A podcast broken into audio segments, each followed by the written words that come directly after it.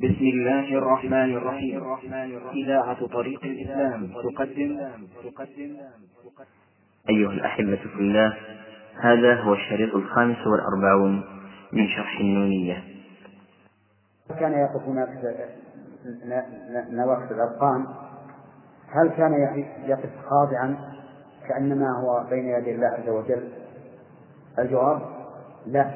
ونحن نعلم أن ابن القيم وغيره ممن دون الصحابة لا يمكن أن يكونوا في توقيرهم للرسول عليه الصلاة والسلام كتوقير الصحابة للرسول أبدا. نعم. فنسأل الله أن يعفو عنه. نعم. ملكتهم تلك المهابة فاعترت تلك القوائم كثرة الرجفان. تلك القوائم كثرة الرجفان. حتى هذا. سبحان الله. يعني يقول إن مهابة الرسول صلى الله عليه وسلم ملكتهم. حتى صارت قوائمهم ترجف من شدة المهابة هذا. لا ينبغي. يعني لا ينبغي أن يكون الإنسان يقف أمام قبر الرسول إلى إلى هذا الحد. صحيح أن الرسول أن الإنسان إذا وقف يشعر أن الرسول عليه الصلاة والسلام أرسل الناس كافة وأنه بلغ الرسالة وأدى الأمانة وأنه نصح الأمة وجاهد بالله. أما أن يقف هذا الوقوف الذي وصل ابن القيم فكلا والله. قال وتجر وتفجرت تلك العيون بمائها ولطالما غارت على الأبنان هذا نعم لا بأس به. لا بأس أن الإنسان يذكر حال النبي عليه الصلاة والسلام ثم يبكي. وهذا الإنسان لو ذكر أباه أو ابنه أو أخاه الذي مات ثم قد تفيض عيناه من الدم فكيف عبد الرسول صلى الله عليه وسلم؟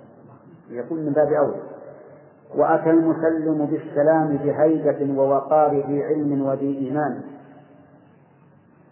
هذا أهوى من الذي قبله. يعني أن الإنسان يسلم سلام بوقار مبني على علم وإيمان. لم يرفع الأصوات حول ضريحه. كلا ولم يسجد على الأذقان. لم يرفع الأصوات حول ضريح النبي عليه الصلاة والسلام أي حول قبره. بل يتكلم بهدوء. وقد ثبت في البخاري أن عمر سمع صوت رجلين يرفعان أصواتهما عند قبر النبي عليه الصلاة والسلام فناداهما وقال إنهما من أهل الطائف. فقال لو أعلم أنكما من أهل هذا البلد لأوجعتكما ضربا هذا حيث هذا الأثر أو معناه. ولا شك أنه من من الأدب أن لا ترفع الصوت عند قبر النبي عليه الصلاة والسلام بل ولا في المسجد النبوي بل ولا في المساجد الأخرى أيضا. من الأدب أن لا ترفع حتى أن الرسول جعل رفع الأصوات في المساجد من علامات الساعة. قال كلا ولم ير طائفا في القبر أسبوعا كأن القبر بيت ثاني. صح ومن الناس العامة الجهال لا سيما الذين عندهم قبور في بلادهم يطوفون عليها تجدهم يطوفون على قبر النبي صلى الله عليه وسلم. ولكن من فضل الله أنهم في هذه السنوات الأخيرة جعلوا حاجزا يمنع من تمام الصواب لكني أخشى أن يجي عام يطلع مع الباب ويطلع مع الباب الثاني علشان يكمل الشوط. نعم ما سألنا. العامة العامة عند اعتقاداتهم الزائفة يغلو يرخص عندهم كل كل غالب كلا و... نعم. ثم انثنى ثم انثنى بدعائه متوجها لله نحو البيت بالأركان. يعني بعد أن يسلم على الرسول صلى الله عليه وسلم ينثني يعني يتقدم ويتجه إلى مكة إلى الكعبة. فيدعو الله عز وجل. أفادنا المؤلف رحمه الله أن الزيارة النبوية على الوصف الذي يسلم على النبي صلى الله عليه وسلم ولم يذكر رحمه الله السلام على أبي بكر وعمر. نعم. لكنه بصدد الرد على هؤلاء الغلاة الذين يرون في رسول الله صلى الله عليه وسلم لم يتكلم على السلام على أبي بكر وعمر. وإلا فإن من فإن من المشروع أن تسلم على أبي بكر وعمر كما كان ابن عمر رضي الله عنهما يفعل. ولهما أي أبو أي أبي بكر وعمر من التوقير ما يليق بحالهما. فهما خليفة رسول الله صلى الله عليه وسلم وهما وزيراه وهما اللذان دائما يكونان معه إذا ذهب وإذا رجع. ودائما يقول هو نفسه عليه الصلاة والسلام خرجت أنا وأبو بكر وعمر ورجعت أنا وأبو بكر وعمر. وهكذا يطيهما دائما معا ولهذا اختار الله عز وجل بعلمه وقدرته أن يكون إلى جنبه في قبره حتى إذا كان يوم القيامة خرج الثلاثة جميعا من مكان واحد. كما كانوا في الدنيا جميعا يذهبون ويجيئون فإنهم في الآخرة كذلك. اللهم استرنا معهم يا رب العالمين. نعم يقول بعد هذا بعد الزيارة تتجه القبلة وتدعو الله عز وجل. تدعو الله بما شئت ما في دعاء معين. هكذا قال المؤلف رحمه الله ولكن بعض أهل العلم عارض في هذا. وقال إنه لم يثبت أن هذا المكان مكان دعاء وأن الإنسان إذا سلم ينصرف كما كان عبد الله بن عمر ولا يقوم يدعو الله. إذا أراد أن يدعو الله يدعو وهو يصلي وهو يصلي في صلاته أو أو بعدها أو بين أذان الإقامة على حسب ما جاءت في السنة. أما أن يجعل ما حول قبر الرسول مكانا للدعاء فهذا فيه نظر. وأنا إلى هذا القول أمل من مني إلى قول ابن القيم رحمه الله وغيره من أهل العلم. أن الإنسان لا يقف هنا للدعاء يسلم ثم ينصرف وللدعاء مكان آخر. نعم. هذه زيارة من غدا متمسكا بشريعة الإسلام والإيمان. قول هذه زيارة الإشارة إلى كل الصفة السابقة أنها زيارة من غدا متمسكا. ولكن يقول ابن القيم رحمه الله وجزاك عن أمة الإسلام خيرا هذه الزيارة في نظري أما ما ذكرت من بعض ما يكون غلوا فلا شك أنها ليست زيارة شرعية. عرفتم؟ ولكن يشفع له أنه رحمه الله كان مجتهدا والمجتهد قد يصيب وقد يخطئ. ثم قال من أفضل الأعمال هاتيك الزيارة وهي يوم الحشر في الميزان. نعم. الزيارة الشرعية لا شك أنها في الميزان في ميزان الحسنات. أما الزيارة البدعية فهي في ميزان السيئات. وهنا أنبه على مسألة دائما يطلقها بعض الناس أخيرا وهي أن يقول جعل الله ذلك في ميزان أعمال جعل الله ذلك في ميزان أعماله والأحسن أن يقول جعل الله ذلك في ميزان حسناته لأن لأن ميزان الأعمال يشمل السيئات والحسنات. فإذا قال في ميزان أعمالك ما أدري. وعلى كل حال يقتل ميزان حسنات لا شك. لكن لفظ صالح. فالأحسن أن نعدل عن هذا اللفظ إلى لفظ لا يحتمل. في ميزان حسنات. نعم.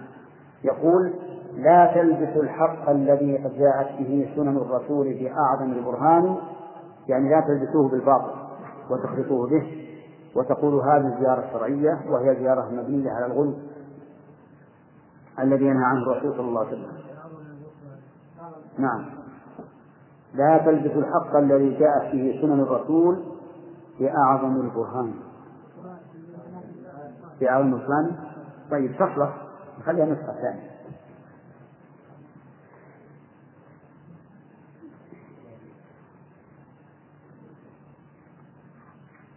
بأعظم البطلان طيب نشوف شرح هذا المعنى. اللفظين يقول لا تلبسوا الحق الذي جاءت به سنن الرسول بأعظم البرهان بأعظم متعلقة بشاعر إذا كانت بأعظم برهان يعني جاءت به بأعظم دليل.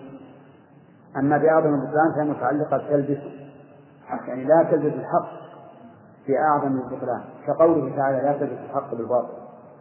نعم. فهذه زيارتنا ولم ننكر سوى البدع المضلة يا أولي العدوان. صحيح. ابن القيم رحمه الله لما أنكر على هؤلاء ما أنكر لم ينكر عليهم إلا البدع المضلة وحديث شد الرحل نص ثابت يجب المصير إليه بالبرهان. ما هو حديث شد الرحل؟ لا تشد الرحال إلا إلى ثلاثة مساجد المسجد الحرام. ومسجد هذا والمسجد الأقصى فلا تشد الرحال إلا إلى هذه المساجد. طيب تقول يا جماعة هذا الحديث لا تشد الرحال إلا إلى ثلاث مساجد. إلا إلى ثلاث مساجد استثناء من أعم الأحوال من أعم الأحوال والأزمان والأماكن. نعم. إذا قلنا بهذا أورد علينا الذين يشدون الرحال إلى القبور. وقالوا ألستم تجيزون شد الرحل إلى المدينة؟ يعني إلى أي بلد؟ لطلب التجارة؟ ها. طيب لا تجد الرحال إلا إلى المساجد. ألستم تجيزون شد الرحال لطلب العلم؟ بلى. طيب هذه عبادة. طيب. يقولون إن تقدير الحديث لا تسد الرحال إلى مسجد إلا إلى ثلاثة مساجد. لأن المستثنى يكون من جنس المستثنى منه. وما دام المستثنى منه ليس عاما كما تقرون به فليكن مناسبا للمستثنى. أي لا تسدوها إلا إلى ثلاثة مساجد. المسجد الحرام والمسجد هذا والمسجد الأقصى. عرفتم؟ لكن هذا القول ذهب إليه بعض الفقهاء. وقالوا إن شد الرحل إلى القبور لا يستفاد تحريمه من هذا الحديث. بل من أدلة أخرى. لأن هذا الحديث لا لا يمكن أن يراد به العموم. وإذا لم يمكن فليكن المقدر من جنس المذكور. يعني المستثنى منه من جنس المستثنى. فأي إنسان يذهب يشد الرحل إلى مسجد من أي مساجد الدنيا نقول هذا حرام. إلا المساجد الثلاثة. أما زيارة القبور فإن التحريم لا يأتي من, من, من أجل أنها داخلة في الحديث لكن من أجل الغلو فيها. لأن من شد الرحل إلى المسجد إلى إلى القبر إنما يريد الغلو فيه كما هو الواقع. يرون أن أن دعاء الله عند هذا القبر أقرب إلى الإجابة من من غيره. وربما يرون أن شد الرحل إلى قبر الولي أو ما أشبه ذلك لأجل دعاء هذا الولي. فيكون شدا إلى إيش؟ إلى الشرك. أو إلى وسائل الشرك فلذلك حرمناه من أجل هذا. من أجل أنه شد للشرك بهذا الولي المقبور أو وسيلة إلى الشرك كما هو الواقع واضح يا جماعة؟ طيب. بعض الناس رأى شخصا يسافر من بلد إلى آخر يوم الجمعة ليستمع إلى خطبة إمام المسجد. فصاح عليه. صاح عليه. نعوذ بالله منه ونبرأ إلى الله من فعله إيش اللي فعل؟ قال شددت الرحلة إلى غير المساجد الثلاثة فماذا تقول؟ نقول ما شد الرحل للنفس شد الرحلة للعلم ليستفيد من خطبة هذا الرجل. ولهذا لو كان الرجل عنده في بيت في بلده ما شد الرحل ففرق بين من يشد الرحل ليستمع إلى خطبة الإمام أو ليصلي خلف الإمام كما يفعل بعض الناس في أيام رمضان. يكون في البلد أناس قرى يتلذذون بقراءتهم فيشدون الرحل إليه. هذا نقول لا بأس به لأنه لم يشد الرحل إلى المكان إنما شد الرحل إلى العلم. إذا كانت خطبة أو إلى التلذذ بقراءته وسماع قراءته وهذا لا بأس والله أعلم. نعم. أوه تأخرنا. ها؟ ها؟ إذا كانت بالطريقة الشرعية يعني بدون الغلو لأجل هذا حتى نفكر في نفسي ويمشي قبل حجم عجب الطيب رحمه الله تعالى. هذا يعني حتى في حتى يجد خشوع في القلب لا من حيث العبادة جزاك الله خير. والله إحنا نحب ابن القيم ولا ودنا يخفي ولا كلمة لكن أي علينا كلام. نقول خاضع وقفة خاضع. وقفة إنسان يرجف فرأسه ترتعد يعني ما تبون الواحد يخطي.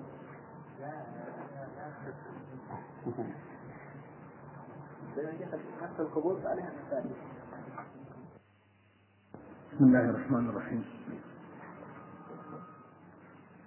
فصل في تعيين أن أتباع السنة أن اتباع السنة والقرآن طريق طريقة النجاة من النيران. يا من يريد نجاته يوم الحساب من الجحيم وموقد النيران. اتبع رسول الله في الأحوال والآمال لا تخرج عن القرآن. وخذ الصحيحين اللذين هما لعقد الدين والإيمان واسطتان واقرأهما بعد التجرد من هوى وتعصب وحمية الشيطان. واجعلهما حكما ولا تحكم على ما فيهما أصلا بقول فلان. واجعل مقالته كبعض مقالة الأشياخ تنصرها بكل أوان واجعل مقالته كبعض مقالة الأشياخ تنصرها بكل أوان وانصر مقالته كنصرك للذي قلدته من غير ما برهان. قدر رسول الله عندك وحده والقول منه إليك ذو والقول منه إليك. ماذا لا قدر رسول الله عندك وحده والقول منه إليك ذو تبيان ماذا ترى فرضا عليك معينا؟ إن كنت ذا عقل وذا إيمان. عرض الذي قالوا على أقوالي أو ذاك فذلك الأمران. هي مفرق الطرقات بين طريقنا وطريق أهل الزيغ والعدوان. قدر مقالات العباد قدر مقالات العباد جميعهم عدما وراجع مطلع الإيمان. واجعل جلوسك بين صحب محمد.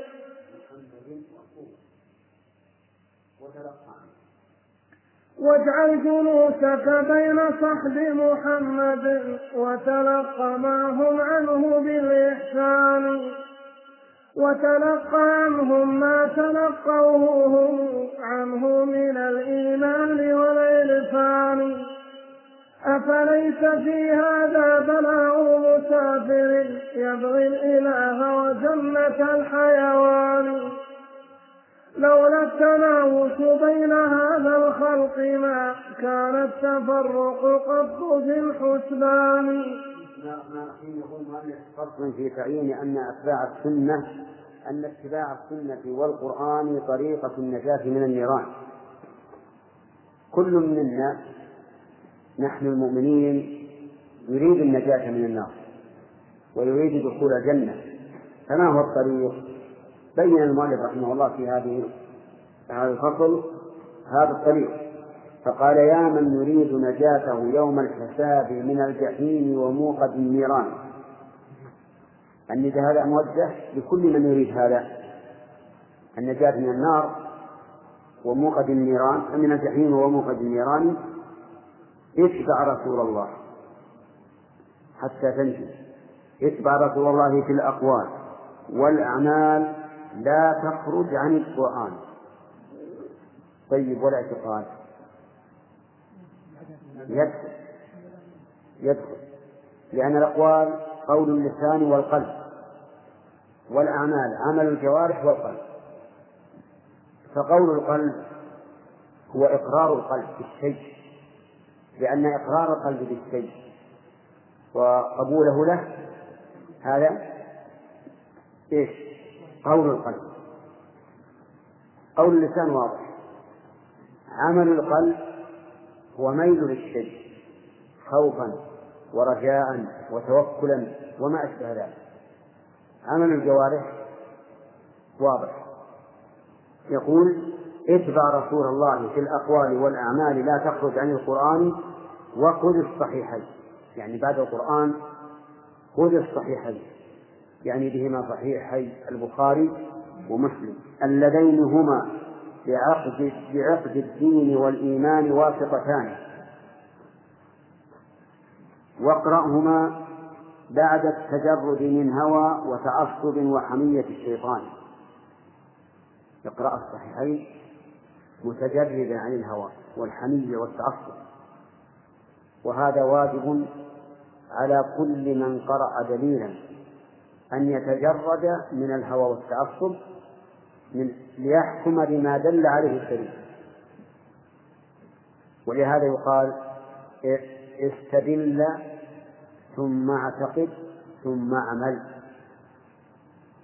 ولا تعتقد ثم تستدل. لأنك إن اعتقدت ثم استدللت فربما تميل إلى اعتقادك وتصرف نصوص الكتاب والسنة إليه لكن إذا استدللت أولا قرأت الدليل ثم بنيت العقيدة والعمل عليه حينئذ يكون طريقك صوابا. يقول اقرأهما بعد التجرد من هوى وتعصب وحمية الشيطان واجعلهما حكما ولا تحكم على ما فيهما أصلا بقول فلان. صدق اجعل ما في الصحيحين هو الأصل. ولا تحكم عليهما بقول فلان وفلان فتجعلهما تابعين لا متبوعين. واجعل مقالته مقالة من؟ مقالة الرسول صلى الله عليه وسلم. كبعض مقالة الأشياخ تنصرها في كل أوان. هذا تنزل. اجعل مقالة الرسول كبعض مقالة الأشياخ. والواجب أن أجعلها فوق مقالة كل الأشياخ لكن هذا من باب يقول على الأقل عطوا لو بعض الشيء. وهو يخاطب من؟ يخاطب من يقدمون مقالة الأشياخ على مقالة الرسول صلى الله عليه وسلم. وانصر مقالته كنصرك للذي قلدته من غير ما برهان. يعني انصر مقالة الرسول كنصر الذي قلدته وأنت تقلده بلا برهان. لكن لو اتبعت الرسول اتبعته ببرهان. نعم. يقول قدر رسول الله قد قدر رسول الله وحدك. نعم قدر رسول الله عندك وحده والقول منه إليك ذو تبيان والقول منه إليك ذو تبيان. يعني اجعل قدر الرسول وحده عندك. واجعل كلامه ذا تبيان أي كلاما فصيحا واضحا حتى تأخذ بمدلوله. ماذا ترى فرضا عليك معينا إن كنت ذا عقل وذي إيمان وذا إيمان؟ عرض الذي قالوا على أقواله أو عكس ذلك؟ فذلك الأمران إلى آخره. يعني هل ترى من الفرض عليه أن تعرض الذي قالوا على أقوال الرسول أو أقوال الرسول على الذي قالوه. ما هو الفرق؟ تعرض أقوال الرسول على ما قالوه. هذا الأول. عرض الذي قالوا على أقواله عرض الذي قالوا على أقواله أو عكس ذلك. عرض الذي قال على أقواله. الأول. الأول. أن تعرض أقوالهم على أقوال الرسول. فإن وافقت قبلت وإلا ردت. نعم. يقول عرض الذي قالوا على أقواله أو عكس ذاك كذلك الأمران هي مطلق الطرقات بين طريقنا وطريق أهل الزيغ والعدوان. نحن نعرف مقالة غير الرسول على مقالة الرسول. وهم يعرضون مقالة الرسول على مقالة غير الرسول. هذا هو مفترق الطرق. والحق مع من عرض مقالات الناس على مقالات على مقالة الرسول. واجعل قدر مقالات العباد جميعهم جميعهم عدما كأنهم لم يقولوا شيئا. إذا إلى إلى أي شيء أرجع؟ قال ورابع مطلع الإيمان. يعني منبع الإيمان. وهو كلام الرسول صلى الله عليه وسلم. واجعل جلوسك بين صحب محمد وتلق معهم عنه بالإحسان. يعني اجعل كأنك مع الصحابة. تسمع كلام كلام النبي صلى الله عليه وسلم وترى أفعاله. نعم لتكون مثلهم في الاتباع. وتلقى عنهم ما تلقوه هم عنه من الإيمان والعرفان. فإذا قال قائل كيف أتلقى عنهم؟ نقول الحمد لله في السند. هذه الأمة حفظ الله دينها بالسند. اقرأ. حدثنا فلان؟ عن فلان؟ عن فلان؟ حتى تصل إلى الرسول صلى الله عليه وسلم. أفليس في هذا بلاغ مسافر يبغى يبغي الإله وجنة الحيوان؟ الجواب فلا. وبلاغ المسافر الزاد الذي يبلغه مقصده. يعني فأنت الآن إذا أخذت بما قلت لك فقد أخذت بلاغ المسافر الذي يوصله إلى منتهى سفره. لولا التناوش لولا التناوش بين هذا الخلق ما كان التفرق قط في الحسان تنافس الله يصلح الله يعني لولا التناوش بين الخلق نعم في في الحق. أي نعم.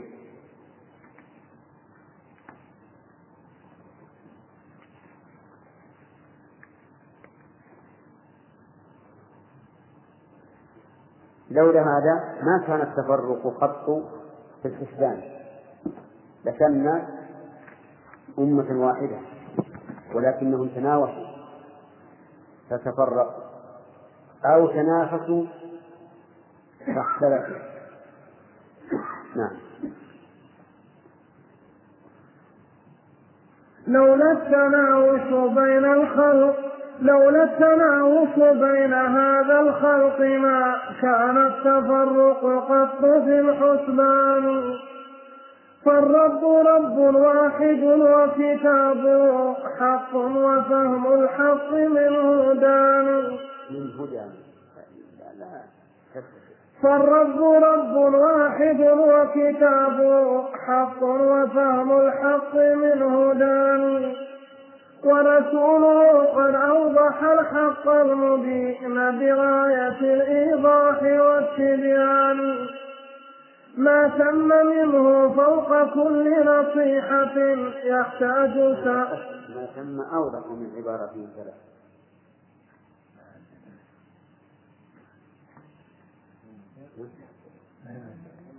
لا ما تم أوضح من عبارته فلا. هذا الشرط الأول. ما تم أوضح من عبارته فلا. هذا بيت ساقط عندكم الظاهر؟ تقديم تأخير ها؟ والتقديم وتأخير تقديم تأخير وخلط أيضا حديث عندي أنا ما تم أوضح من عبارته فلا يحتاج سامعها إلى تبيان والنصح منه فوق كل نصيحة والعلم مأخوذ عن الرحمن ها؟ طيب ها؟ طيب.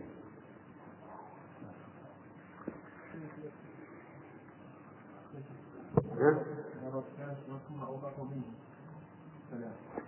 منه فلا؟ لا. ينكسر به ما تم أوضح من عبارة. إيه ما تم أوضح من عبارة. أوضح.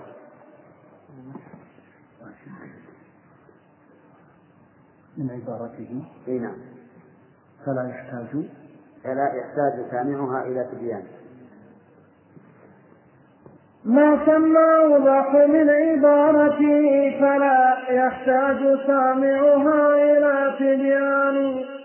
والنصح منه فوق كل نصيحة والعلم مأخوذ عن الرحمن ذكر رحمه الله في هذه القطعة أن الرب واحد عز وجل وكتابه حق ورسوله حق.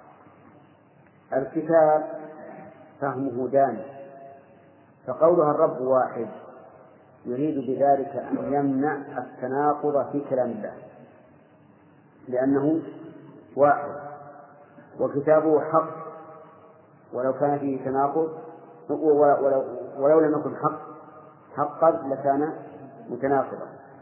الفهم من من القرآن جامع كما قال تعالى ولقد يسرنا القرآن للذكر فهل من مدكر أما الرسول فيقول قد أوضح الحق المبين بغاية الإيضاح والتبيان ما تم أوضح من عبارته. فلا يحتاج سامعها إلى تبيان والنصح منه فوق كل نصيحة. والعلم مأخوذ من عن الرحمن. اجتمع في كلام الرسول عليه الصلاة والسلام ثلاثة أمور. أولا الفصاحة.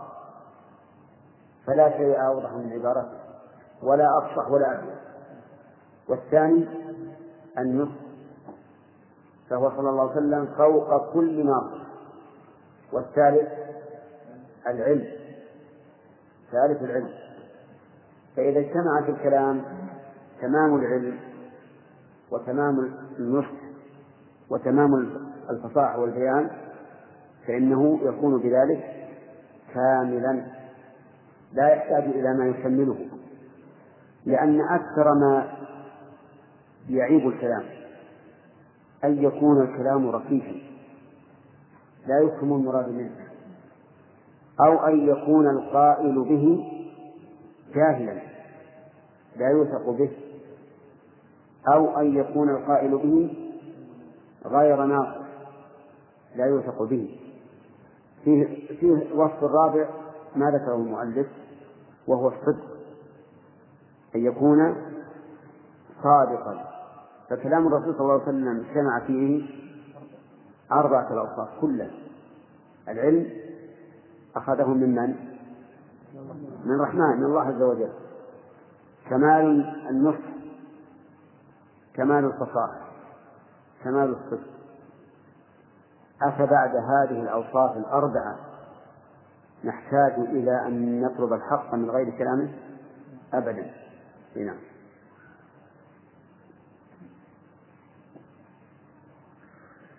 فلأي شيء يعدل الباغي الهدى عن قوله لولا أنا الخذلان؟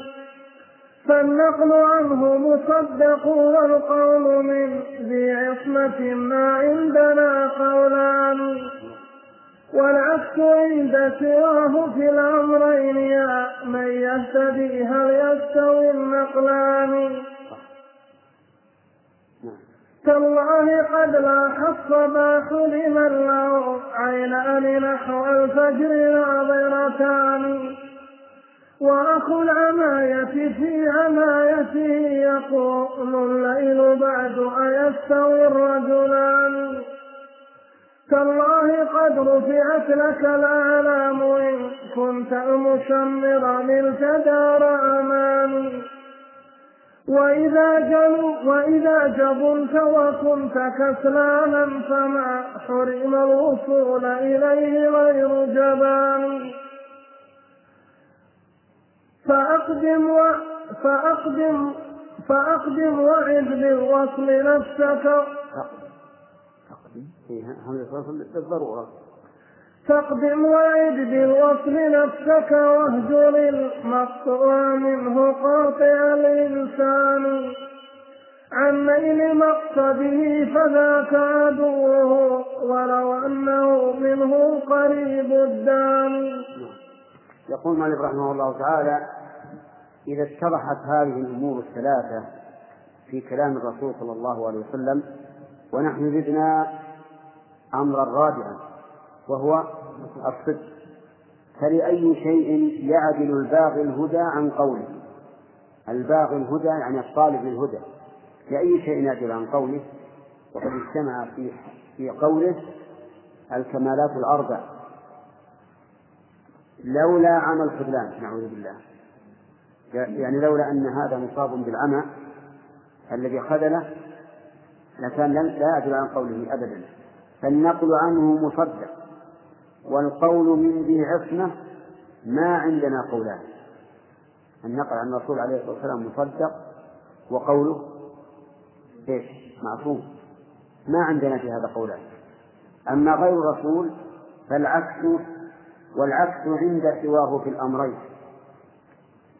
فالنقل ليس بمصدق. والكذب ليس الخطأ ليس معصوما منه. يا من يهتدي نعم. في الأمرين يا من يهتدي هل يستوي النقلان؟ الجواب لا يستويان. تالله قد لاح الصباح لمن له عينان نحو الفجر ناظرتان. فالله قسم بأنه لاح الصباح انشقاق النور. لمن؟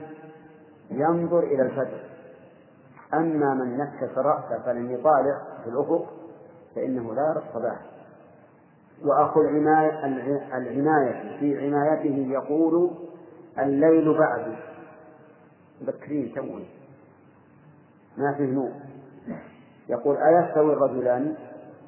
لا. تالله قد رفعت لك الأعلام إن كنت المشمر ملك دار أمان.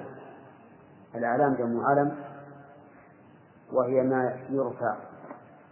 في القتال وغير القتال ليكون دليلا على المقصود. وإذا جب وإذا جبنت وكنت كسلانا كما حرم الوصول إليه غير جبان. صح. يعني أنك إذا ها؟ لا جبنت. اي نعم صلي فاقدم يعني معناه تقدم وعد بالوصف نفسك واهجر المقطوع منه قاطع الإنسان. يعني أقدم ولا تتأخر. وكل شيء يقطعك عن الإقدام فاهجره عن نيل قاطع الإنسان عن نيل مقصده فذاك عدوه ولو أنه منه القريب الجاني. كل إنسان يعوقك عن مقصدك وعن اتباع الرسول عليه الصلاة والسلام فإنه عدو ولو كان من أقرب الناس. نعم. بسم الله الرحمن فصل في تيسير السير إلى الله على المثبتين الموحدين وامتناعه على المعطلين والمشركين. أعوذ بالله. يا قائدا سارت به أنفاس سير البريد وليس بالزملان حتى متى هذا الرقاد وقد سرى وفد المحبة ما أولي الإحسان. وحدت بهم عزماتهم نحو العلا لأحد. لا حاجة وحدت بهم وحدت بهم عزماتهم نحو العلا لا حادي الركبان والأضران وحدت بهم عزماتهم نحو العلا لا حادي الركبان والأضعان ركبوا العزائم واعتروا بظهورها وسروا فما حنوا إلى نعمان. ساروا رويدا ثم جاءوا أولا سير الدليل يؤم بالركبان. ساروا بإثبات الصفات إليه لا التعطيل والتحريف والنكران.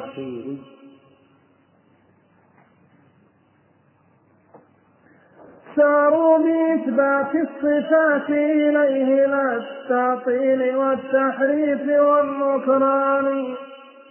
عرفوه بالأوصاف فامتلأت قلوبهم له بالحب والإيمان. فتطايرت تلك القلوب إليه بالأشواق إذ ملئت من العرفان. وأشدهم حبا له أدراهم بصفاته وحقائق القرآن. فالحب يتبع للشعور بحسبه يقوى ويضعف ذاك ذو تبيان. ولذاك كان العارفون صفاتي أحبابهم أحبابهم. ولذاك كان العارفون صفاتي أحبابا وهم أهل هذا الشان. ولذاك كان العالمون بربهم أحبابا وبشرعة الإيمان. ولذاك كان المنكرون لها هم الأعداء حقا هم أولو الشرعان. ولذاك كان الجاهلون بذا وذا بغضاءه حق. ولذاك كان الجاهلون بذا وذا بغضاءه حقا ذوي شنعان وحياة قلب العبد بين وحياة قلب العبد في شيئين من يرزقهما. وحياة قلب العبد في شيئين من يرزقهما يحيا مدى الأزمان. في هذه الدنيا وفي الأخرى يكون الحي في هذه الدنيا وفي الأخرى يكون الحي ذا الرضوان والإحسان. ذكر الإله وحبه من غير إشراك به وهما فممتنعان. من صاحب التعطيل حقا كامتناع الطائر المخصوص من طيران. أيحبه من كان ينكر وصفه وعلوه وكلامه بقرآن. لا والذي حقا على العرش استوى متكلما بالوحي والفرقان. الله أكبر ذاك فضل الله يؤتيه لمن يرضى بلا حسبان. وترى المخلف في الديار تقول ذا إحدى الأسافي خص بالحرمان. الله أكبر ذاك عدل الله يقضيه على من شاء من إنسان. وله على هذا وهذا الحمد في الأولى وفي الأخرى هما حمدان. حمد لذات الرب جل جلاله وكذاك حمد العدل والإحسان. يقول المؤلف رحمه الله. انتهى. نعم لا اله الا الله أو اللي بعده بعد. لا لا. يعني الفصل هذا كله مفتوح؟ فصل في تيسير السير إلى الله على المثبتين الموحدين. وامتناع وامتناعه على المعطلين والمشركين. ما ما قرأنا هذا. ولا قرية قاعدة قرأنا كله؟ لا مو كله. إلى قوله الحمد لله. طيب. يقول بال... يا قاعدا يا قاعدا سارت به أنفاسه سير البريد وليس بالزملان. قول يا قاعدا إنما نصبها لأنها نكرة غير مقصودة والنداء إذا وجه لنكرة غير مقصودة صار المنادى منصوبا. فيقول يا قاعدا يعني أي قاعد سارت به أنفاسه سير البريد. البريد كانوا فيما سبق يقيمون شخصا يسير على الخيل إلى مسافة بريد. ثم هناك محطة. فيه خيال آخر ينتظره يأخذ ما معه من الرسائل ثم يعدو بها إلى بريد آخر. والبريد كم؟ أربعة فراس والفرسخ ثلاثة أميال. والميل اثنا عشر ألف ذراع. نعم أو طيب. هذا يسمى بعيدا لأنه أسرع. مما لو كان السير من خيال واحد. وقوله سير البريد لأنه يسرع وليس بالجملان السير الواطئ حتى متى هذا الرقاد وقد سرى وقت المحبة مع الإحسان؟ حتى متى؟ يعني إلى إلى أين تبقى راقدا وقد سرى وقت المحبة مع الإحسان. سروا أي مشوا ليلا. ويقول الشاعر عند الصباح يحمد القوم السرى. وحدث بهم عزماتهم نحو العلا لا لا حادي الركبان والأضعان. يعني أن عزماتهم حدث بهم نحو العلا. العلا يعني الأخلاق العالية يعني الأخلاق العالية. لا حادي الركبان والأضعان. الأضعان جمع ضعن وهن النساء. وقد جرت العادة فيما سبق أن أهل الإسفار يحدون بالإبل التي عليها النساء لأن الإبل إذا حدا الحادي صارت تمشي بسهولة وسرعة. تسبق مع سهولة المشي نعم. وهذا معروف. الحداء يعني حداء الإبل. ركبوا العزائم واعتلوا بظهورها وسروا فما حنوا إلى نعمان. يعني أنهم لم يهتموا بما وراءهم وإنما ينظرون إلى ما أمامهم. فهم ركبوا العزائم جمع عزيمة واعتلوا بظهورها أي على ظهورها. وسروا فما حنوا إلى نعمان أي إلى بلدهم ساروا رويدا ثم جاءوا أولا سير الدليل يؤم بالركبان. ساروا رويدا ولكنهم باستمرارهم في السير جاءوا أولا. كما يجيء الدليل الذي يؤم بالركبان ويقول ساروا بإثبات الصفات إليه ذا التعطيل والتحريف والنكران. من هنا عرفنا أنه يريد بمن سبق من؟ أهل السنة والجماعة الذين يثبتون لله تعالى الصفات لا أهل التعطيل والتحريف والنكران. أهل التعطيل الذين يعطلون الله عما له من الصفات ويعطلون النصوص على عن معناه التحريف الذين يحرفونه. إلى معنى آخر. والنكران الذين يكذبونه وهذا وصف أهل, أهل التعطيل يعطلون الله عما يجب له من الصفات ويعدون على النصوص فيحرفونها. ويأتون على بعض النصوص فينكرونها. ما هي النصوص التي ينكرونها؟ ها؟ هي أخبار الآحاد مثلا. في السنة. وأما ما لا يمكن تحريف إنكاره فيخفون عليه بالتحريف. عرفوه بالأوصاف فامتلأت قلوبهم له بالحب والإيمان. عرفوه الضمير يعود على من؟ على الله عز وجل. بأوصافه الكاملة فامتلأت قلوبهم له محبة وإيمانا به. فتطايرت تلك القلوب إليه بالأشواق إذ إيه؟ ها؟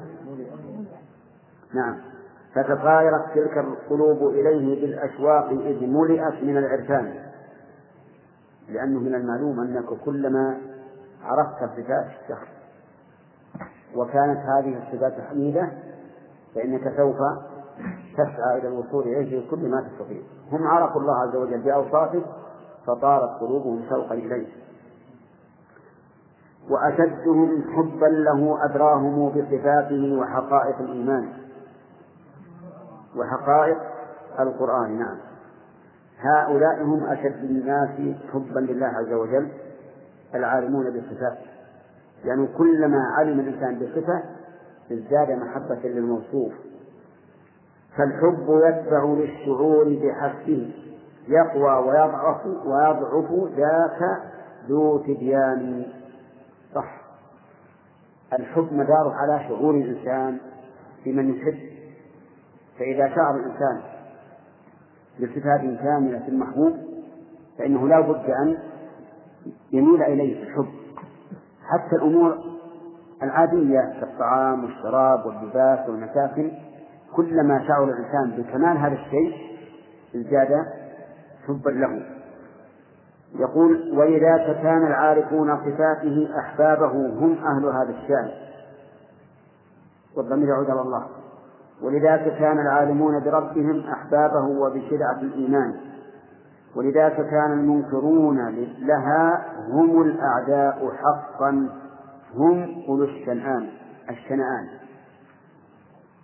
المنكرون بل الجاهلون بهذه الأوصاف هم أبعد الناس عن محبة الله. لأن من كان بالله أجهل كان منه أبعد. كيف يحب من لا يعرف؟ هذا شيء مستحيل. وقول الشنآن يعني البغض وهذا ومنه قوله تعالى ولا يجرمنكم شنآن قوم أن صدوكم عن المسجد الحرام أن تعتدوا. ولذلك كان الجاهلون بذا ولا بغضاءه حقا ذوي شنآن. الجاهلون. بذا ولا يعني الجاهلون بصفاته. والجاهلون به عز وجل. وبأحكامه هم آه، البغضاء حقا ذوي شنآن. وحياة قلب العبد في شيئين من يرزقهما يحيا مدى الأزمان. في هذه الدنيا وفي الأخرى يكون الحي ذا الرضوان والإحسان. ما هما؟ يقول هما ذكر الإله وحبه من غير إشراف به وهما فممتنعان. كذا عندكم؟ من صاحب التعطيل حقا كامتناع الطائر المقصوص من طيران. طيب. يقول إذا رزق الإنسان هذا هذين الأمرين صار حيا في الدنيا وفي الآخرة. أما في الدنيا فحياته طيبة وأما في الآخرة فأطيب. كقوله تعالى من عمل صالحا من ذكر أو أنثى وهو مؤمن فلنحيينه حياة طيبة يعني في الدنيا ونجزينهم أجرهم بأحسن ما كانوا يعملون يعني في الآخرة. الأول ذكر الإله والثاني حبه. فكلما أدام الإنسان ذكر ربه ازداد قلبه حياة. وكلما أحب الله ازداد قلبه حياة. نعم. من غير إشراف به وهما أي الذكر والمحبة فممتنعان من صاحب التعطيل حقا كامتناع الطائر المخصوص من طيران. لو أنك قصصت جناحي الطائر هل يصير؟ لا يمكن. إذا أهل التعطيل لا يمكن أن تمتلئ قلوبهم حبا لله ولا يمكن أن تلهج ألسنتهم ذكرا به ما داموا معطلين. لم يقرأ النصوص اللي فيها الإثبات وهو لا يثبتها. إذا تكون حروفا على ورق. أيحبه من كان ينكر وصفه وعلوه وكلامه في القرآن لا والذي حقا على العرش استوى متكلما بالوحي والفرقان. نعم. هل يحب الله من كان ينكر أن يكون موصوفا بالكمال؟ هذا هي. وكيف يحب من لا, من لا يتصف بالكمال؟ ويقول لا والذي حقا على العرش استوى يريد أن يكايد هؤلاء الذين ينكرون علو. متكلما بالوحي يريد أن يكايد هؤلاء الذين ينكرون كلامه. الله أكبر. ذاك فضل الله يؤتيه لمن يرضى بلا حسان ذاك أنكر إليه الذكر والمحبة أو الإقرار بالصفات. وترى وترى المخلف في الديار تقوله وترى المخلف في الديار تقول ذا إحدى إحدى الأثاثي خص بالحرمان. المخلف في الديار يريد بذلك الذي لم يسافر إلى الله. تقول ذا إحدى الأثاث الأثاث التي ينصب عليها القدر. والتي ينصب عليها القدر لا يمكن أن تزول عن مكانه لأن مكان الطبق واحد. فهو مثل الأسافي خص بالحرمان الله أكبر ذاك عدل الله يقضيه على من شاء من إنسانه ذاك المشار إليه ما حرموا من من الوصول إلى الحق لأنهم عدلوا عن الحق فقابلهم الله عز وجل بالعدل. وله على هذا وهذا الحمد على هذا يعني على الفضل وهذا يعني العدل. الحمد في الأولى وفي الأخرى هما حمدان. حمد لذات الرب جل جلاله وكذاك حمد العدل والإحسان. إذا الله يحمد على كماله الذاتي وعلى كماله المتعدي كماله الذاتي وكمال الصفات. المتعدي هو العدل والإحسان. يا من تعز عليهم أرواحهم ويرون غبنا هذا لك؟ طيب.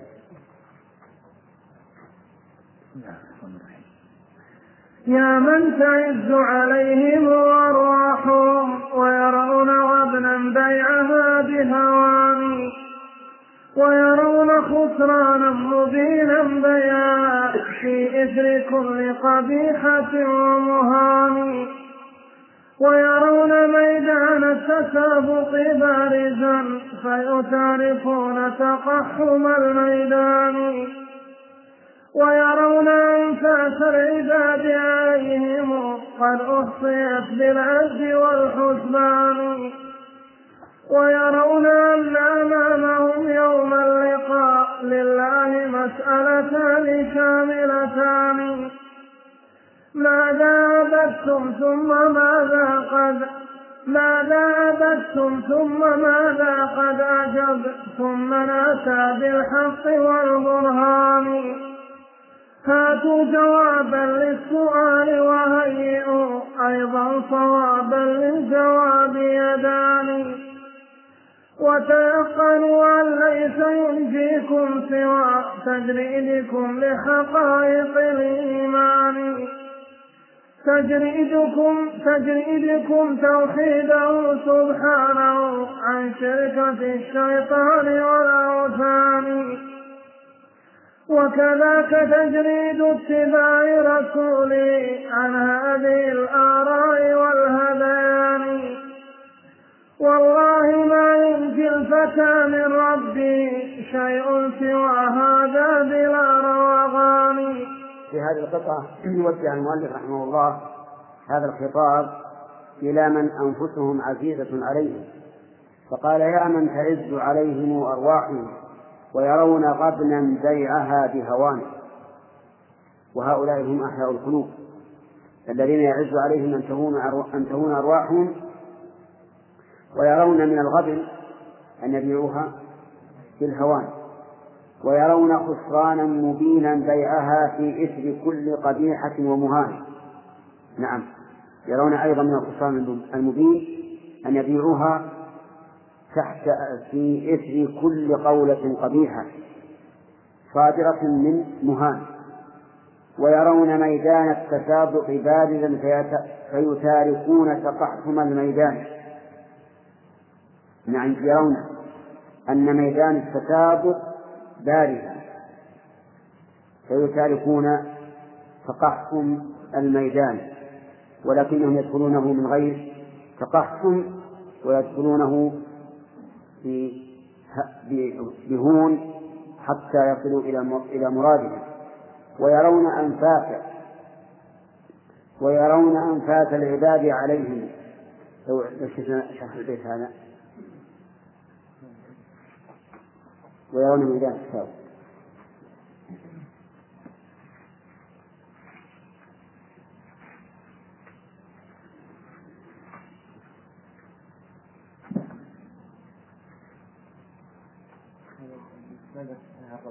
الراء طيب. قوله فيا من حرمت عليه نفوسهم وغلت عندهم ارواحهم فرأوا أن من الغبن والخسران أن يبيعوها بيع يجري وراء كل قبيحة مزينة الشيطان ويرون الفرسان السباق يدخلون في الميدان فيتحاشون تقحم الميدان ويرون أعمارهم تمر سريعا قد عدت قد عدت عليهم قد عدت عليهم أنفاسهم بالدقائق والثواني يعني ما قلنا قريب من قاله. قال ويرون أن ويرون أنفاس العباد عليهم قد أحصيت بالعد والحسبان الإنسان في الحقيقة تعد عليه أنفاسه ومن يحصي نفسه بل يعد عليه ما دون النفس. كل لحظة تمر به فإنها إما له وإما عليه. اللهم المستعان ويرون ويرون أن أمامهم يوم اللقاء لله مسألتان شاملتان. في هذا البيت أخذ المؤلف بلغة من يلزم المثنى الألف مطلقا. لأن قوله أن أمامه أمام مصدر خبر مقدم. ومسألتان اسم أن مؤخر وشاملتان صفة له. ويصح أن نجعل أمام هو الاسم على أنه ليس بظرف ولكنه اسم لما كان قدام الإنسان. لأن هذا الأمام والفوق والتحت قد يراد بها نفس المعنى لأنها ظرف لشيء آخر فيكون المؤلف جار على اللغة الفصحى. على كل حال يقول يرون أن أمامهم يوم لقاء الله مسألتان شاملتان. المسألة الأولى ماذا عبدتم؟ يعني يسأل الإنسان يوم القيامة من عبدت ويوم يناديهم أين شركائي الذين كنتم تزعمون؟ فيسألون. السؤال الثاني ثم ماذا قد أجبتم؟ من أتى بالحق والبرهان وهم الرسل؟ ويوم يناديهم فيقول ماذا أجبتم المرسلين؟ فأنت مسؤول يوم القيامة عن هذين السؤالين. كل إنسان يسأل عن هذا ماذا عبد؟ هل عبد الله وأشرك ماذا أجاب المرسلين هل اتبعهم أو ابتدع؟ هاتوا, هاتوا جوابا للسؤال وهيئوا أيضا صوابا للجواب يدان. يعني يطلب منهم شيء شيئان. الشيء الأول إيش؟ الجواب. والشيء الثاني أن يكون صوابا. أنت الآن إذا سألت تلميذ عن مسألة تطلب منه شيئين وهما الإجابة وأن تكون الإجابة صوابا ولهذا إذا سكت تقول له أجب. وإذا أجابه خطأ قل خطأ هذا الصواب. نسأل الله أن يجعلنا وإياكم ممن يجيب بالصواب.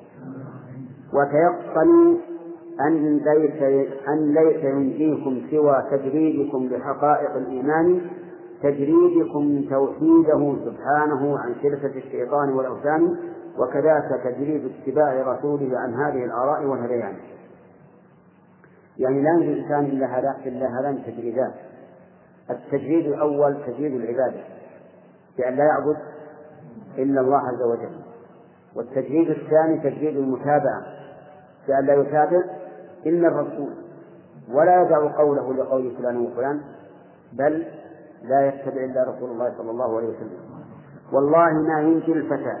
من ربه شيء سوى هذا بلا روغان وصدق رحمه الله.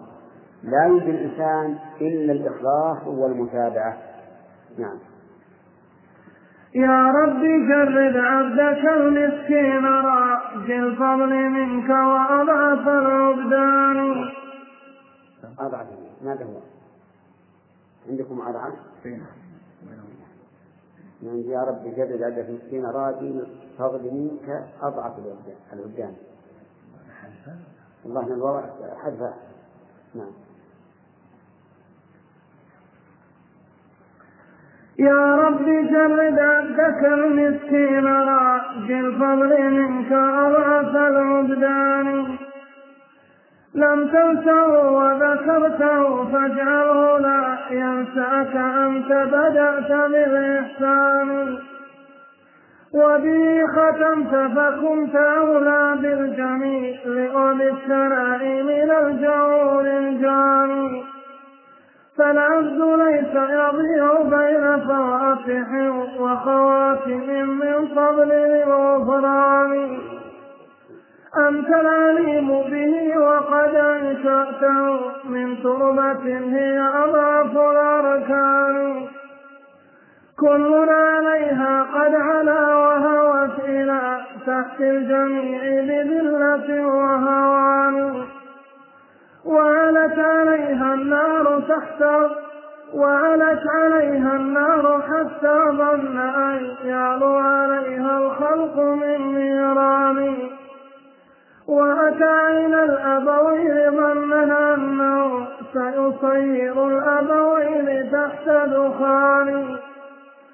فسعت إلى الأبوين رحمتك التي وسعتهما فعلا بلا فسعت إلى الأبوين رحمتك التي وسعتهما فعلا بك الأبوان هذا ونحن بنوهما وحلومنا في جنب حلمهما لدى الميزان. جزء يسير والعدو فواحد لهما. جزء جزء يسير والعدو فواحد جزء يسير والعدو فواحد لهما وأعدانا بلا حسبان. والضعف مستول علينا من جميع جهات الأسيما من الإيمان. يا رب بادرة إليك فلم يكن قصد العباد ركوبنا العصيان. لكن نفوس سولته وغرها هذا العدو لها غرور أماني. فتيقنت يا رب أنك واسع وفامل فضل وذو إحسان. ومقالنا ما قاله الأبوان قبل مقالة العبد الظلوم الجاني نحن الأولى ظلموا وإن لم تغفر الذنب العظيم فنحن لا خسران. نحن الأولى ظلموا وإن لم تغفر الذنب العظيم فنحن ذو خسران نحن الأولى ظلموا وإن لم تغفر الذنب العظيم فنحن ذو خسران. يا رب فانصرنا على الشيطان ليس لنا به لولا حماك يداي جزاه الله خيرا.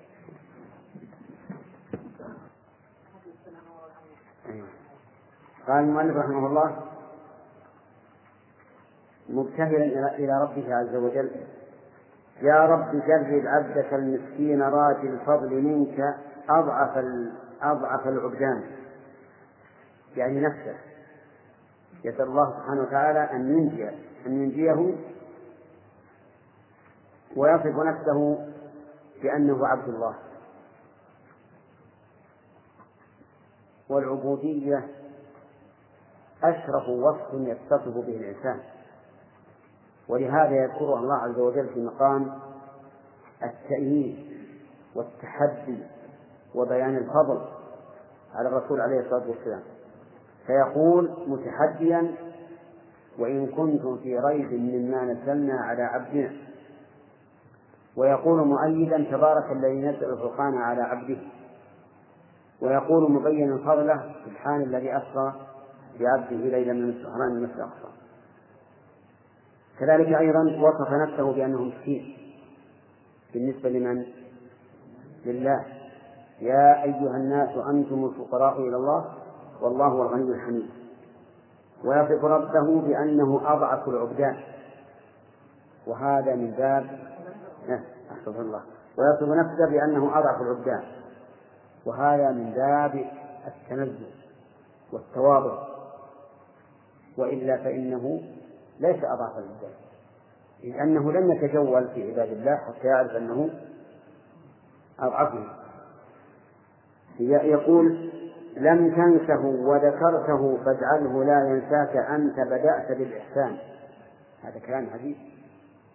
لم تنسه وذكرت نعم الله عز وجل لم ينسى الإنسان. لم ينسى العبد المؤمن. وذكره. لماذا؟ أمده بالنعم وهداه للإسلام.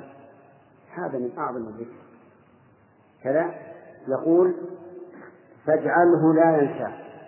يعني كما أنك لم تنسه فاجعله لا ينساك وهذا من باب التوسل إلى الله تعالى بأفعاله. من باب التوسل إلى الله بأفعاله. والتوسل إلى الله تعالى بأفعاله جائز. فنحن نقول اللهم صل على محمد وعلى آل محمد. ها. كما صليت على إبراهيم. فتوسلنا بصلاته على إبراهيم أن يصلي على نبيه محمد صلى الله عليه وسلم.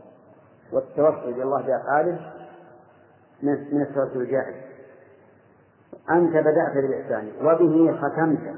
يعني وبالإحسان ختمت. فكنت أولى بالجميل وبالثناء من الجهول الجاني نعم. بدأ الله الإنسان بالإحسان وختمه بالإحسان. وقال في جزائه هل جزاء الإحسان إلا الإحسان؟ الله أكبر. كأننا نحن المحسنون من أنفسنا. مع أن الله هو الذي ابتدأ بالإحسان وختم به. نعم. قال فالعبد ليس يضيع بين فواتح وخواتم من فضل الغفران. اللهم جل لا يضيع الإنسان لا يضيع بين الفضل الأول والفضل اللاحق الإحسان الأول والإحسان اللاحق. أنت العليم به وقد أنشأته من تربة هي أضعف الأركان. أنت العليم به وقد أنشأته من تربة هي أضعف الأركان.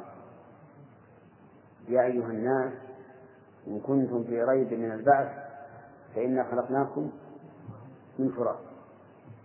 خلقناكم من تراب. أصلا من التراب. ومرجعنا إلى التراب. منها خلقناكم وفيها نعيدكم. ومنها نخرجكم تارة أخرى. المرجع النهائي إن شاء الله تعالى إلى السماوات العلى في جنات النعيم. نعم. يقول كل عليها قد علا. على كل عليها على الأرض. التي منها التراب. قد علا وهوت إلى تحت تحت الجميع بذلة وهوان وعلت عليها النار حتى ظن أن يعلو عليها الخلق من نيران.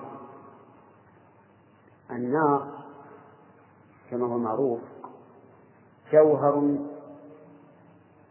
آه، يطير يرتفع كما تشاهدون. اللهب ينزل ولا يرجع الدخان يرتفع وعلت عليها النار حتى ظن أن يعلو عليها الخلق من نيران. الخلق بمعنى المخلوق. يعني ظن أن يعلو المخلوق من النار على المخلوق من تراب. لأن التراب موضوع مهان يجاز في الأقدام. والنار بالعكس مرتفعة تطلب العلو. فظن أن يعلو على الخلق من النيران الخلق بمعنى المخلوق من النيران. من هو؟ إبليس. إبليس ولهذا ارتفع واعتز بأصله. فقال أنا خير منه خلقتني من نار. وأتى إلى الأبوين ظنا أنه سيصير سيصير سيصير الأبوين تحت دخان.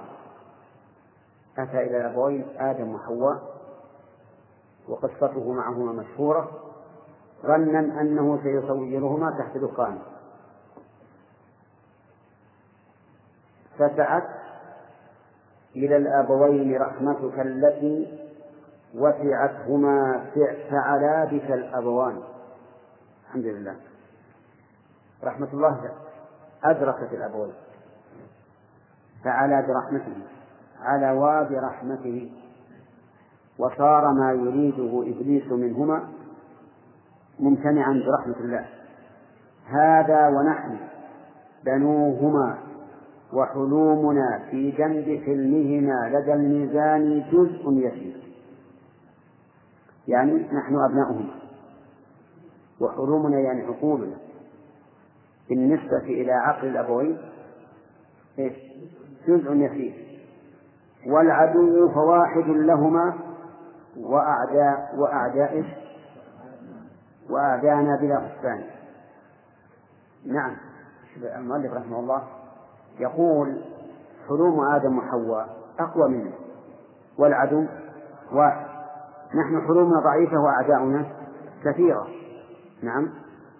جزء يسير والعدو فواحد لهما وأعداء وأعدانا بلا حسان والضعف مستول علينا من جميع جهاتنا فيما من الإيمان. الضعف مستول علينا من كل جهة لا سيما ضعف الإيمان. وإبليس متوعد لنا من كل جهة. قال الله عز وجل قال لله عز وجل قال فبما أغويتني لأقعدن لهم صراطك المستقيم. يجلس على الصراط. إذا إذا أردنا أن ندخل صرفا. وإن دخلنا حاول إخراجنا ولهذا لم يقل لأقعدن لهم على صراط. قال صراط ليشمل القعود على باب الصراط والقعود من داخل الصراط. ثم لآتينهم من بين أيديهم ومن خلفهم. وعن أيمانهم وعن شمائلهم ولكن لا يأتينا من فوق لأن فوق رب العالمين عز وجل. يأتي من هذه الجهات الأربع. فإذا كان هذا إبليس يأتينا من جميع الجهات يقول المؤلف يا رب معذرة إليك فلم يكن قصد قصد العباد ركوب ذا ذا العصيان.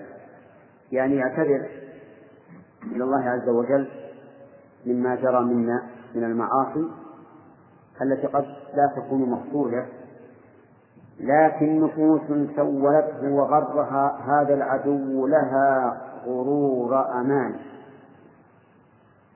يعني أن نفوسنا سولت لنا وزينت لنا معاصي, معاصي الله. وزادها ذلك هذا العدو. من؟ إبليس. إبليس قاسم الأبوين قاسمهما أي بالغ بالغ في الإقسام لهما.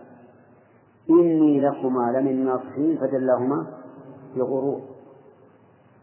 دلاهما نزلهما من مرتبتهما العليا إلى المرتبة الدنيا بغرور بالغ. عدو قوي يقسم بأنه ناصر فدلهما بغرور. يقول لكن نفوس سولته وغرها هذا العدو من هو؟ إبليس. لها غرور أماني. فتيقنت يا رب أنك واسع الغفران ذو فضل وذو إحسان. يعني بعد أن حصل ما حصل من المعصية يرجع الإنسان إلى نفسه وإلى ربه فيتيقن أن الله تعالى واسع الغفران ذو فضل وذو إحسان ومقالنا ما قاله الأبوان قبل مقالة العبد الظلوم الجاني ما هي؟ قال نحن الأولى ظلموا. وإن لم تغفر الذنب العظيم فنحن ذو خسران. أتى المؤلف الآية المعنى. قال الله تعالى عن آدم وحواء قال ربنا ظلمنا أنفسنا وإن لم تغفر لنا وترحمنا لنكونن من الخاسرين. ثم قال يا رب فانصرنا على الشيطان ليس لنا به لولا حماك يدان آمين. نعم. بسم الله الرحمن الرحيم. فصل فصل في ظهور الفرق بين الطائفتين وعدم التباسه إلا على من ليس بذي عينين. والفرق بينكم وبين خصومكم من كل وجه ثابت ببيان ما أنتم منهم ولا هم منكم. شتان بين الساد والدبران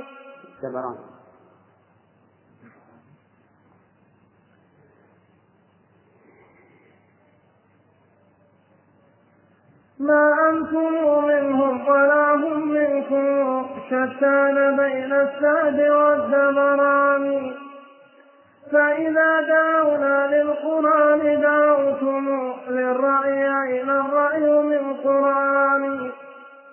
وإذا دعونا للحديث دعوتم أنتم إلى تقليد قول فلان.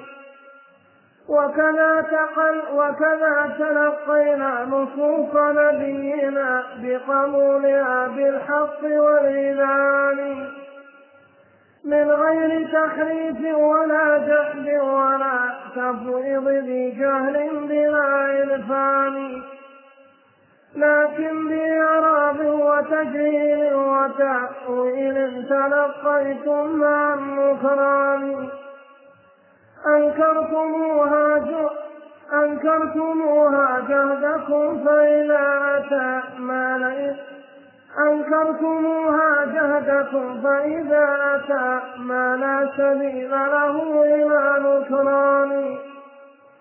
أعرضتم عنه ولم ي... أعرضتم عنه ولم تستنبطوا منه هدى لحقائق الإيمان. فإذا ابتليتم مكرهين بسمعها فغضبتم.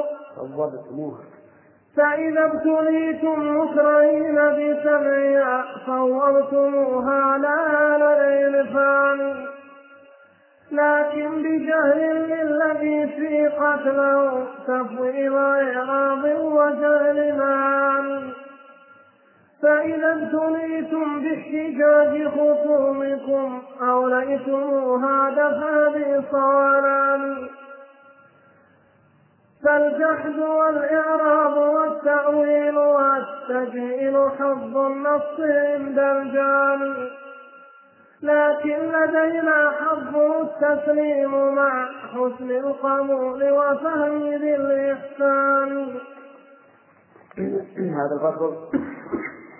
بين المؤلف طريقة المنحرفين عن طريق السلف وأن بينهم وبين السلف فرقا عظيما شاسعا فقال والفرق بيننا بينكم وبين خصومكم من كل وجه ثابت ثابت الخبر مبتدا الفرق ثابت من كل وجه في بيان ما أنتم منهم ولا هم منكم شتان أي بعد بين السعد والدبران.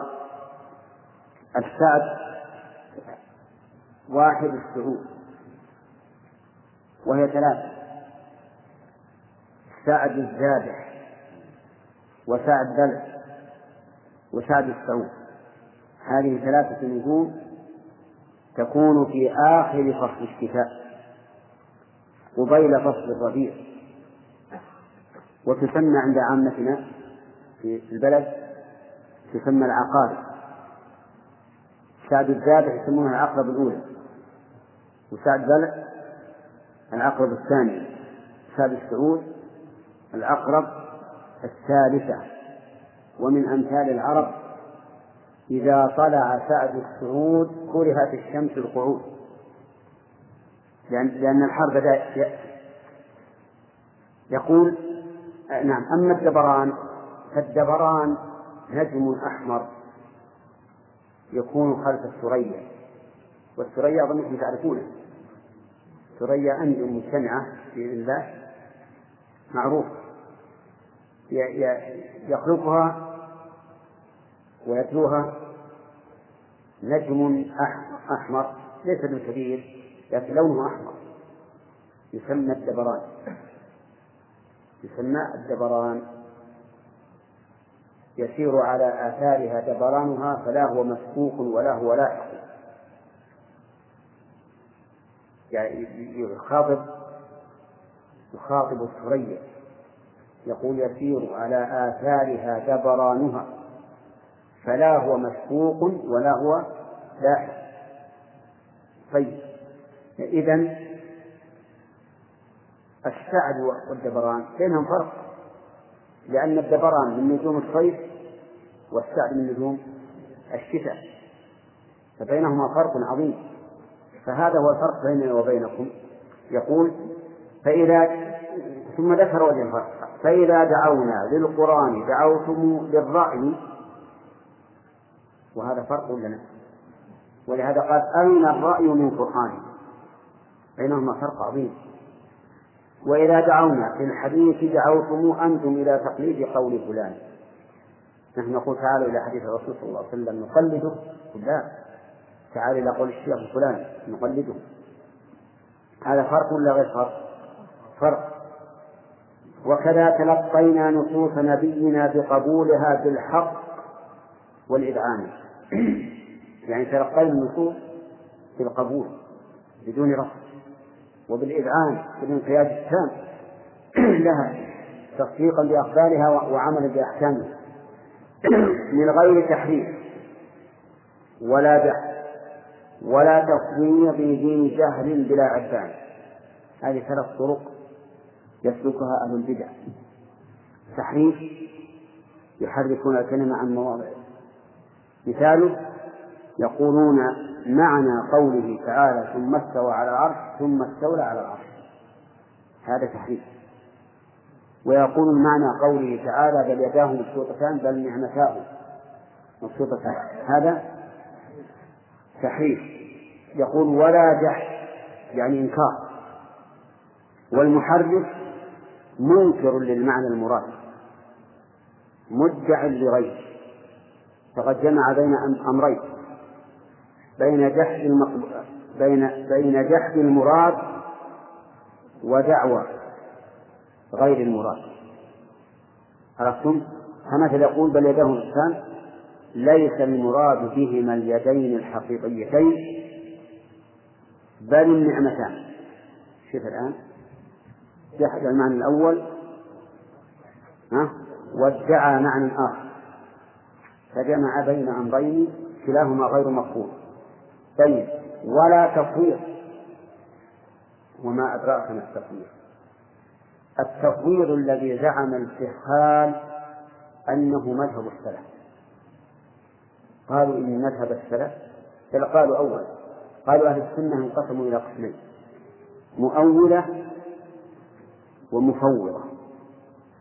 المؤولة يعني يعني محرفة ومفوضة يعني الذين إذا قيل لهم ما معنى قول الله استوى على العرش قالوا الله أعلم. ما معنى لما خلقت بيدي؟ قالوا الله أعلم. ما معنى ويبقى وجه ربك الله أعلم. ما معنى ينزل إلى أسماء الدنيا؟ الله أعلم. الرسول صلى الله عليه وسلم يقول ينزل ربنا إلى سماء الدنيا فلو سألته لقال الله أعلم. عند أهل التوفيق الأنبياء يتكلمون بالكلام من صفات الله لا يعلمون معناه. سبحان الله. هل أحد آخر يتكلم بكلام لا يعرف معناه؟ عجيب يا جماعة. أبدا. هم يرون الأنبياء فيما يتعلق بالصفات يتكلمون بكلام لا يدرون ما معناه. يقول حتى الرسول لا يعلم الشقوق معنى ما يقول. هؤلاء المفوضة. ادعى الجهال بمذهب السلف أن هذا هو مذهب السلف. ولكن الشيخ الإسلام ابن تيمية رحمه الله قال في كتابه درء تعارض العقل والنقل قال إن قول أهل التصوير من شر أقوال أهل البدع والإلحاد. من شر أقوالهم. كيف يدعي مدعي أنه مذهب السلف؟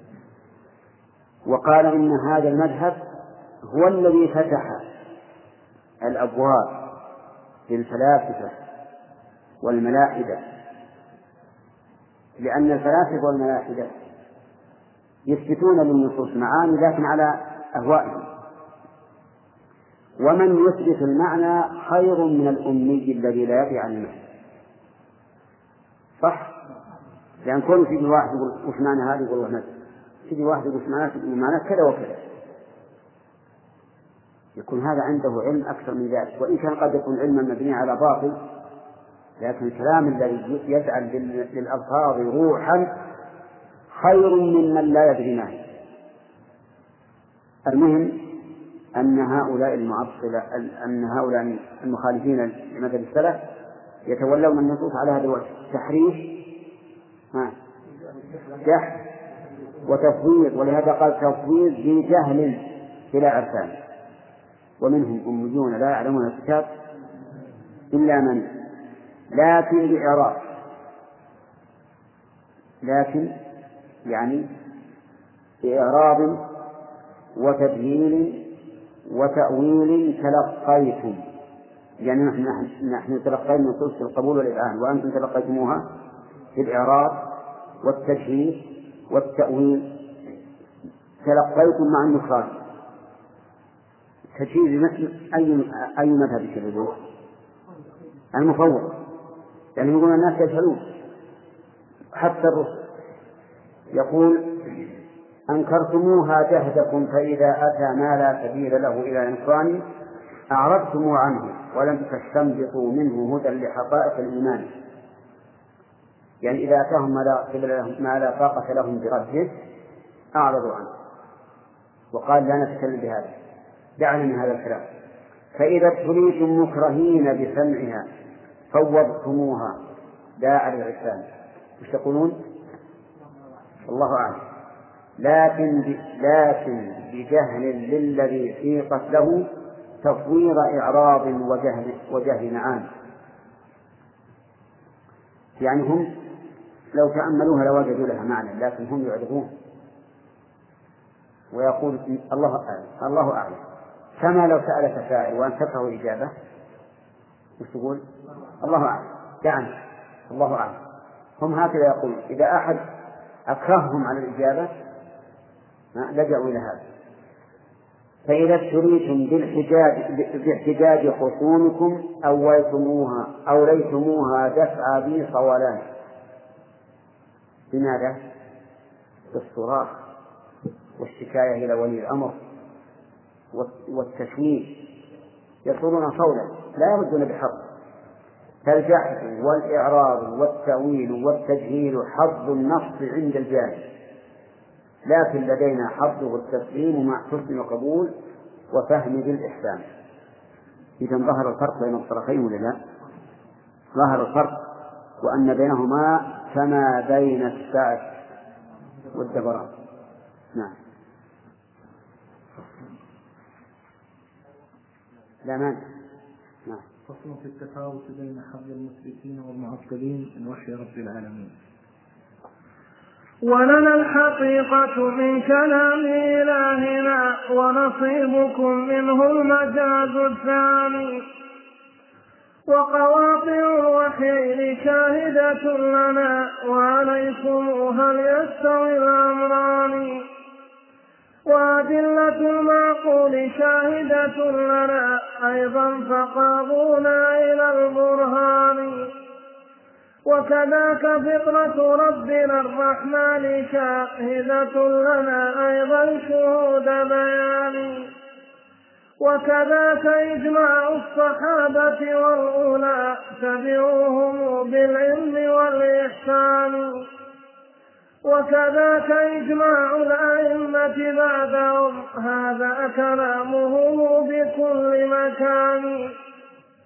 مع تحيات إخوانكم في إذاعة طريق الإسلام والسلام عليكم ورحمة الله وبركاته.